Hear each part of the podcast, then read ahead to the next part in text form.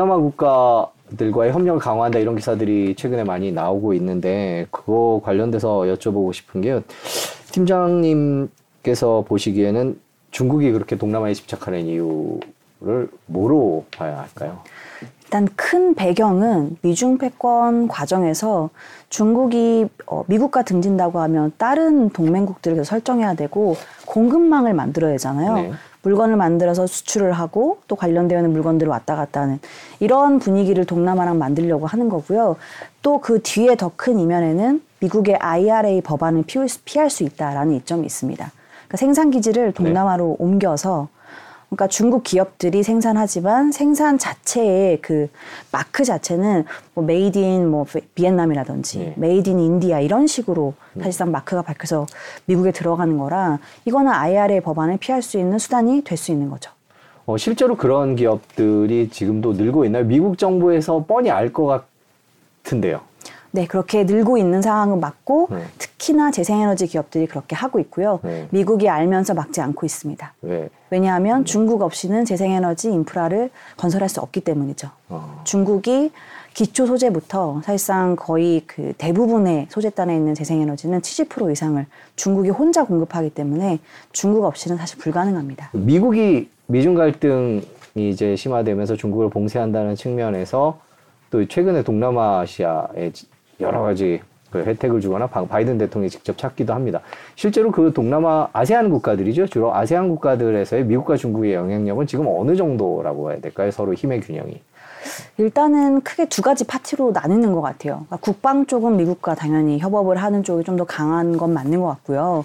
다만 경제적인 교류는 중국과 월등히 많다라고 보여지는 게 무역량도 월등히 많습니다. 어, 코로나 이전에는 거의 두세 배 정도 중국이 월등히 많은 규모였고 코로나 이후로는 어, 중국이 아세안에서 수입하는 거, 그러니까 아세안 입장에 수출하는 게 미국이랑 좀 비슷해지기는 했는데요.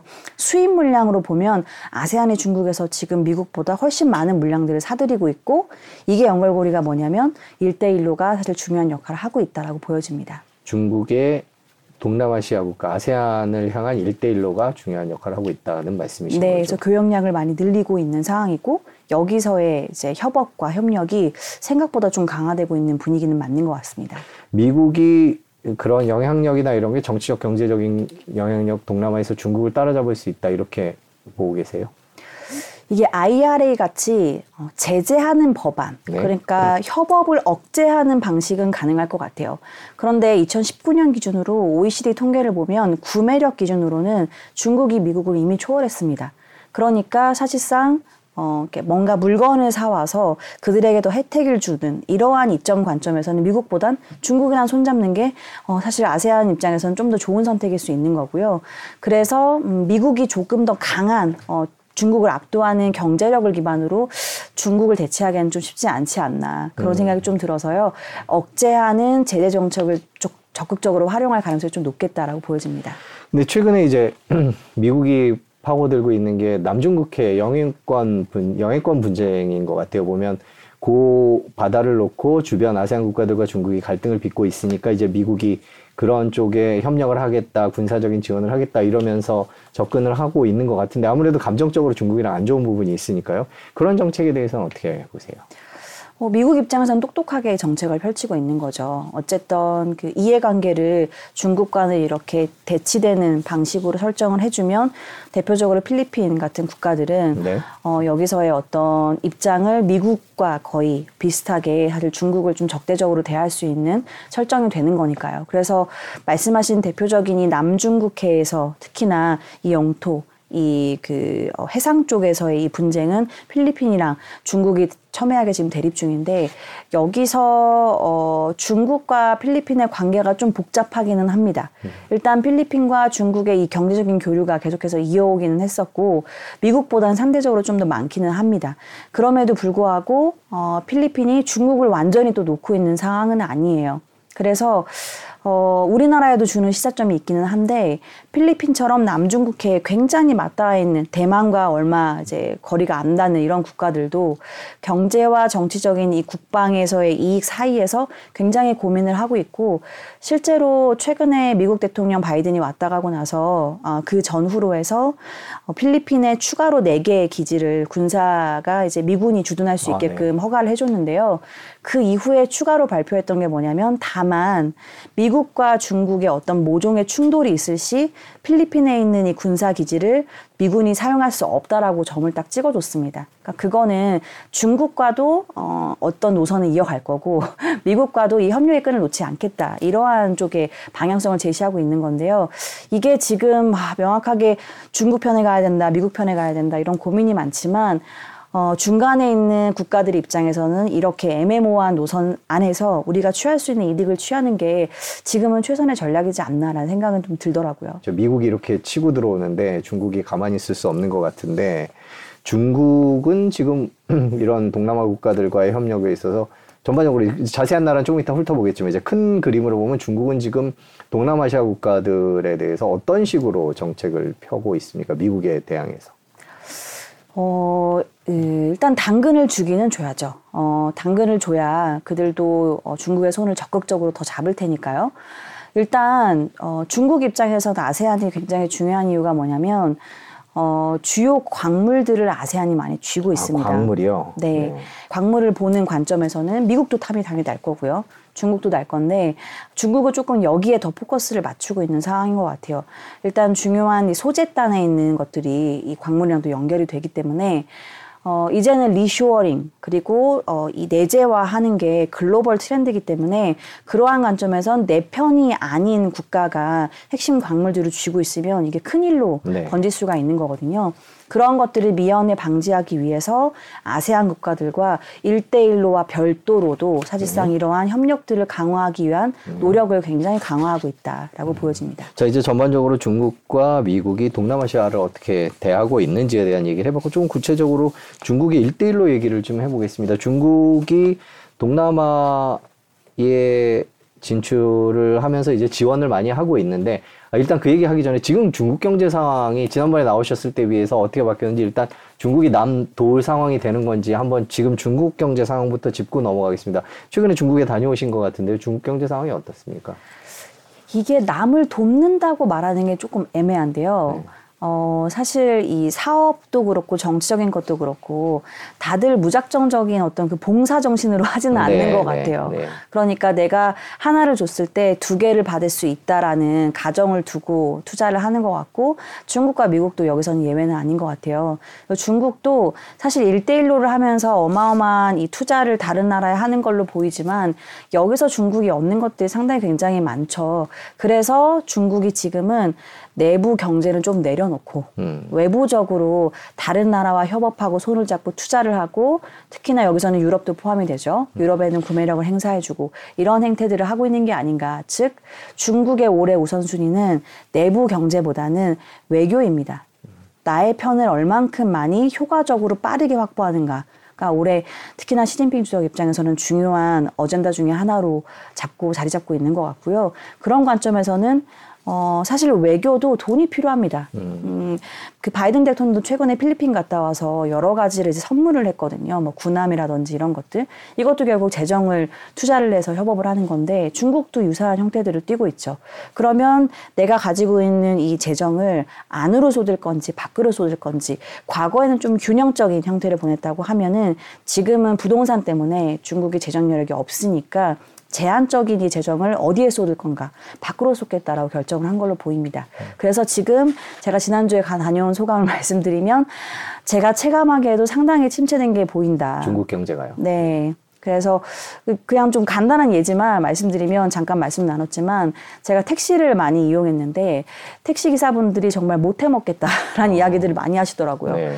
제가 첫째 날은 상당히 늦은 시간에 택시를 탔는데 너가 오늘 세 번째 고객이다라는 얘기를 하시더라고요. 음. 그러면서 앞에 있는 저 주르륵 서 있는 세 대의 차가 보이는가? 저 차가 다 중국에서는 이제 디디 출신이라고 해서 우버 같은 비슷한 플랫폼이 있는데요. 저게 다 디디 차량이다. 그러니까 우리가 익숙한 표현을 하면 우버 택시 기사들이 너무나 많아진 거고 그 이유는 실직자가 많으니까 이런 뭐 택시 기사로 전향하는 거 우버 기사는 진입 장벽이 낮잖아요. 그렇게 체감되는 어, 이 경기들이 상당히 안 좋고 실제로 상하이의 메인 그 랜드마크들을 가도 과거 대비해서는 상당히 한산한 모습이었습니다. 실업률도 높게 나오는 것 같은데요. 보니까. 네, 그래서 실업률도 전국 기준과 그 소비를 많이 주도하는 청년층의 괴리가 더 많이 벌어지고 있고요. 그러다 보니까 이 소비의 주축의 힘이 여전히 없고 앞으로 이게 좋아질 것인가에 대한 의구심이 상당히 좀 커지고 있는 상황입니다.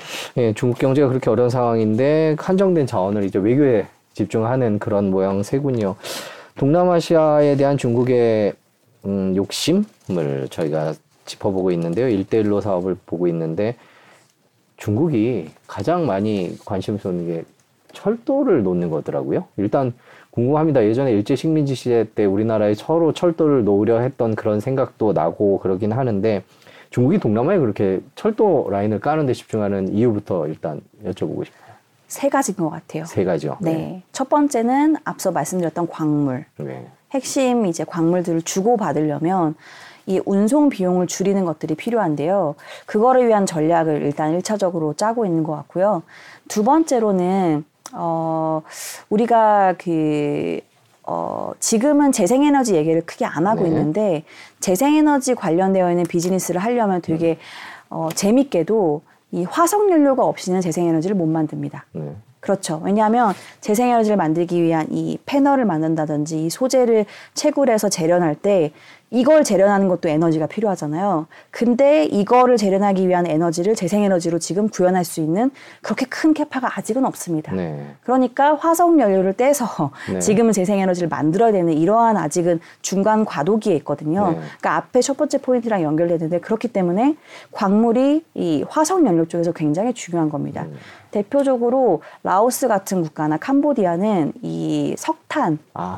가지고 오는 비중이 꽤 돼요. 그러니까 중국이 제가 계속해서 에너지 안보 많이 말씀드렸는데 에너지 안보의 화, 화석 연료가 비중이 꽤 큽니다. 화석 연료가 있어야 재생에너지를 만들 수 있거든요. 네. 지금 지도가 잠깐 나오고 있는데 보면 저 철도를 통해서 라오스에 석탄이 들어오는군요. 그러니까. 네, 석탄도 들어오고 사실 다양한 광물들이 꽤 많이 들어옵니다. 음. 그래서 중국 입장에서는 이게 식민지화라고 하면 좀 더 나간 걸 수 있지만 우리나라도 옛날에 그랬고 주요한 이 핵심 그 뭐 이익을 대변할 수 있는 광물이든지 뭐 문화재든 여러 가지를 가지고 가는 수단으로 활용한 거잖아요. 네. 대단히 이제 우리나라의 경제 발전에 이바지하기 위해서 그들이 한 건 당연히 아닐 테고. 네. 그러니까 그러한 수단으로 중국도 활용하고 있는 측면이 있고요. 그리고 철도에 많이 집중을 하시는데 중국이 이 지하랑 해저 케이블도 상당히 많이 연결하고 있습니다. 네. 그러니까 화석 연료를 가져다 재생에너지를 만들어서 음. 이 재생에너지 같은 이 배터리나 이러한 전기를 활용한 재생에너지들은 사실 이 철도로 운송을 못하죠. 네. 케이블로 운송을 해야 되는 겁니다. 그래서 이 화석 연료를 가져와서 재생에너지를 만들고 캐파를 늘려서 재생에너지를 나중에 수출하려고 하는 겁니다. 음. 그래서 이러한 큰 그림이 일대일로에서 중요한 메인 전략 중에 하나다라고 볼 수 있어요. 그 아까 얼핏 말씀을 해주셨습니다. 중국이 뭐 이렇게 나눠주는 게 아니라 결국 자기네들이 이익을 보기 위해서 이렇게 일대일로를 하는 것이다라고 말씀을 해주셨는데 방금 저희가 라오스 철도를 봤습니다. 그럼 라오스는 실제로 이렇게 철도가 뚫리고 나서 그러니까 중국의 일대일로의 어떻게 보면 상징처럼 됐는데 옆에 붙어 있기도 하고요. 경제가 좀 나아졌는지도 궁금합니다. 당장은 좋아졌다고 보기는 좀 어려운 것 같아요. 중국도 당장의 이익을 크게 누리고 있는가는 좀 크레션 마크가 있습니다. 음. 뭐냐 하면 제가 잠깐 헷갈리는데 중국 부채 문제를 말씀드렸는지 모르겠는데요. 지난번에 나왔을 때 중국이 부채 문제가 최근에 좀 부상을 하고 있어요.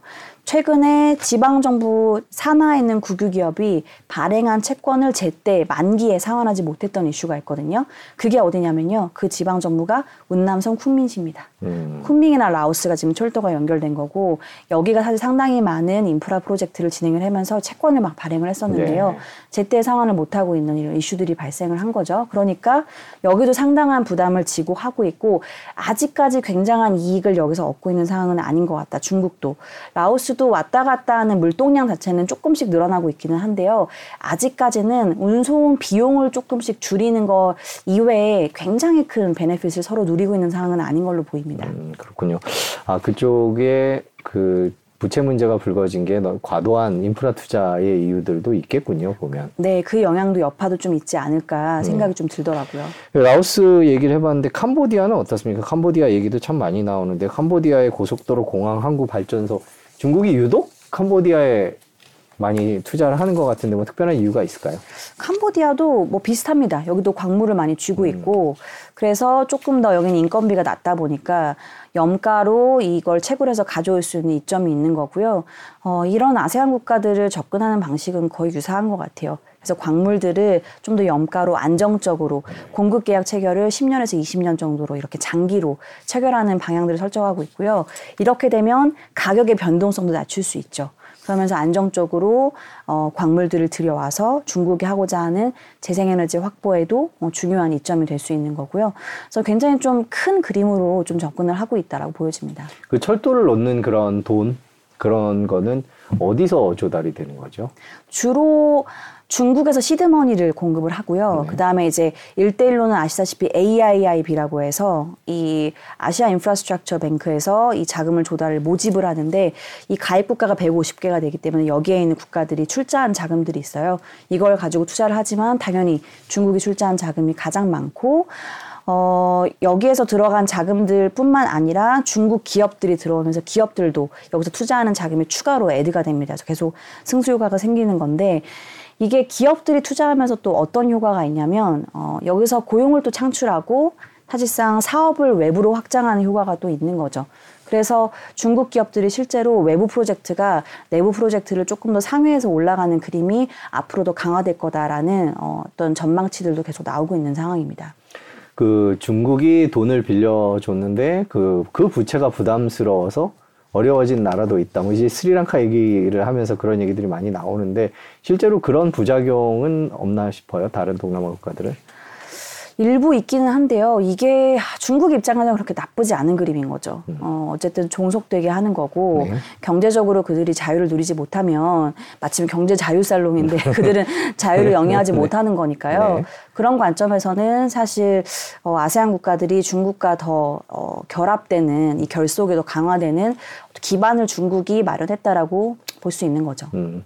지금 저희가 뭐 바짝 붙어 있는 두 나라 얘기를 좀 해봤는데요. 그 외에 다른 나라들은 어떤 나라들이 중국과 그렇게 유독 경제적으로 밀착이 돼 있다 이렇게 봐야 되나요?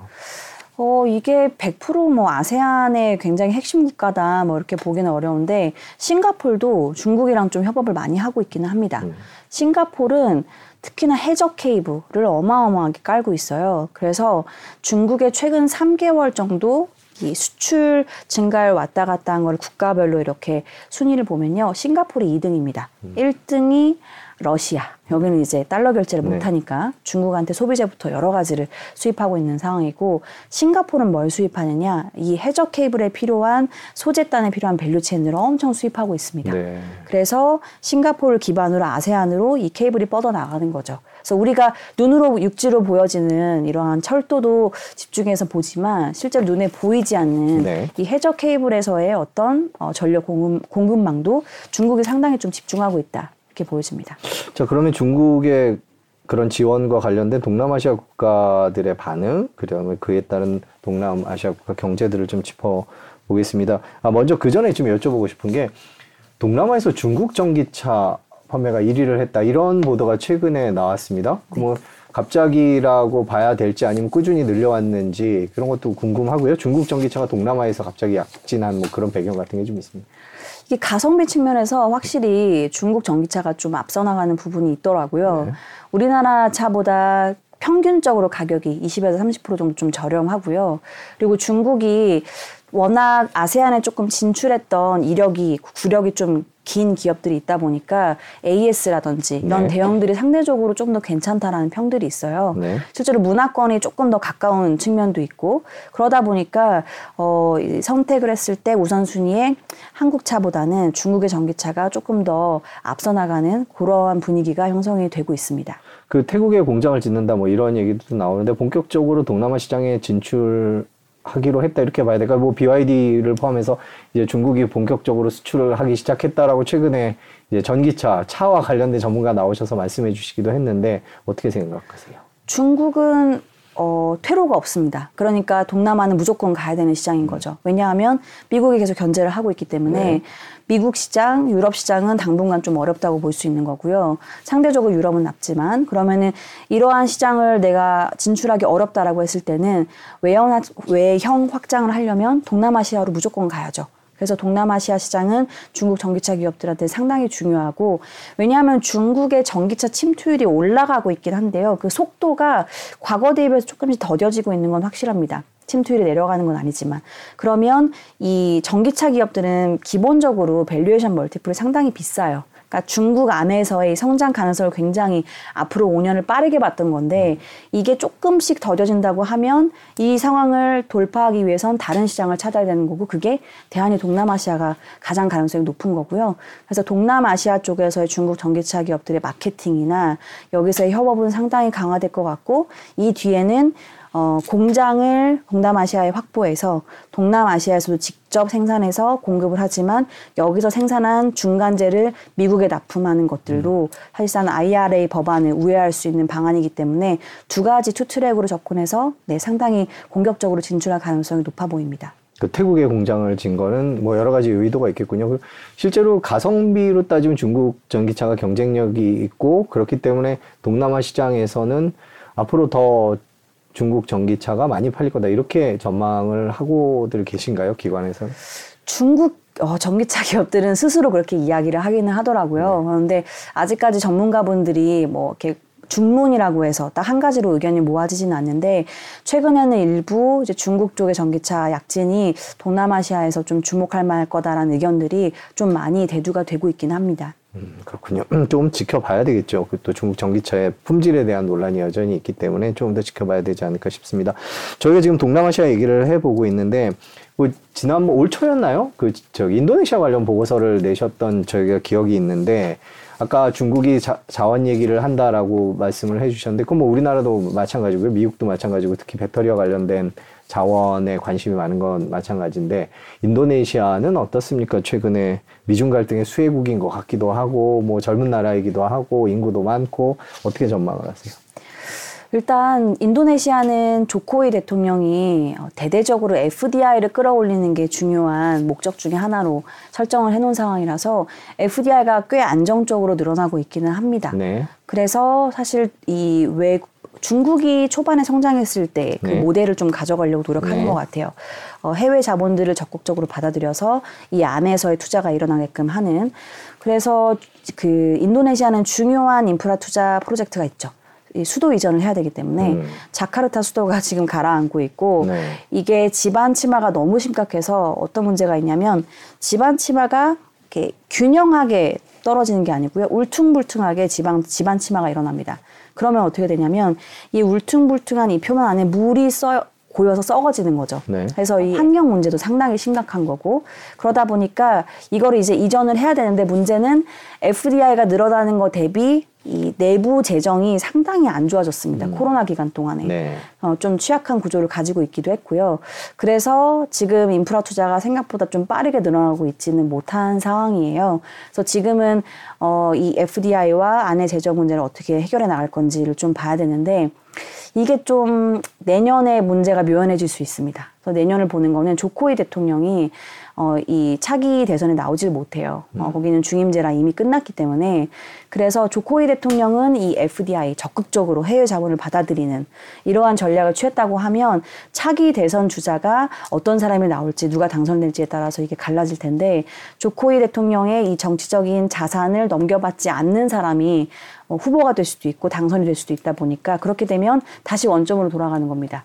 인도네시아가 사실 이 노동법이 상당히 복잡해요. 그래서 인력을 한번 확보하면 해고하기가 상당히 힘들고 인도네시아 현지인을 전체 공장에 한 3, 40% 정도를 꾸려가야 여기서의 이제 공장을 설립해서 운영할 수 있고 여러 가지 복잡한 것들을 조코이 대통령이 많이 기준을 낮춰줬거든요. 그래서 생산 기지를 인도네시아로 일부 옮기는 외국 기업들이 생겼던 건데 이게 다시 정치적인 음. 이슈 때문에 전화가 전환이 생긴다고 하면 문제가 될 수 있습니다. 그래서 이런 것들이 좀 인도네시아를 바라보는 중요한 포인트가 될 것 같아요. 자원은 어떻습니까? 그 자원이 아무래도 중요 자원을 많이 갖고 있어서 미국도 그렇고 중국도 그렇고 또 한국도 그렇고요. 뭐 이렇게 친하게 지내려고 애쓰는 것 같은데 그런 거는 어떻게 전망? 그렇죠. 인도네시아 하면 또 니켈을 빼놓고 네. 볼수 없죠. 니켈 생산을 글로벌리 가장 많이 하니까요. 근데 이 니켈도 굉장히 아이러니한 게 FDI가 굉장히 중요합니다. 음. 어, 이 니켈을 많이 보유하고 있는 국가와 니켈을 생산 채굴해서 재련해서 실제 상품을 만들 수 있는 국가랑은 완전히 다른 관점인 겁니다. 그래서 석유 산유국인데 정유 시설이나 정유 이 시, 어, 기술력이 없는 국가라고 하면 이게 완전 좀 다른 개념인 거잖아요. 인도네시아가 지금 그래요. 그러니까 인도네시아 광, 그, 어, 니켈의 광물의 매장량은 많은데 이거를 채굴해서 실제 end user가 쓸 수 있는 상품을 만드는 이 기술력은 사실상 가지고 있는 기업이 많지 않습니다. 그리고 그 기업이 일부 있는데 대부분이 JV 형태입니다.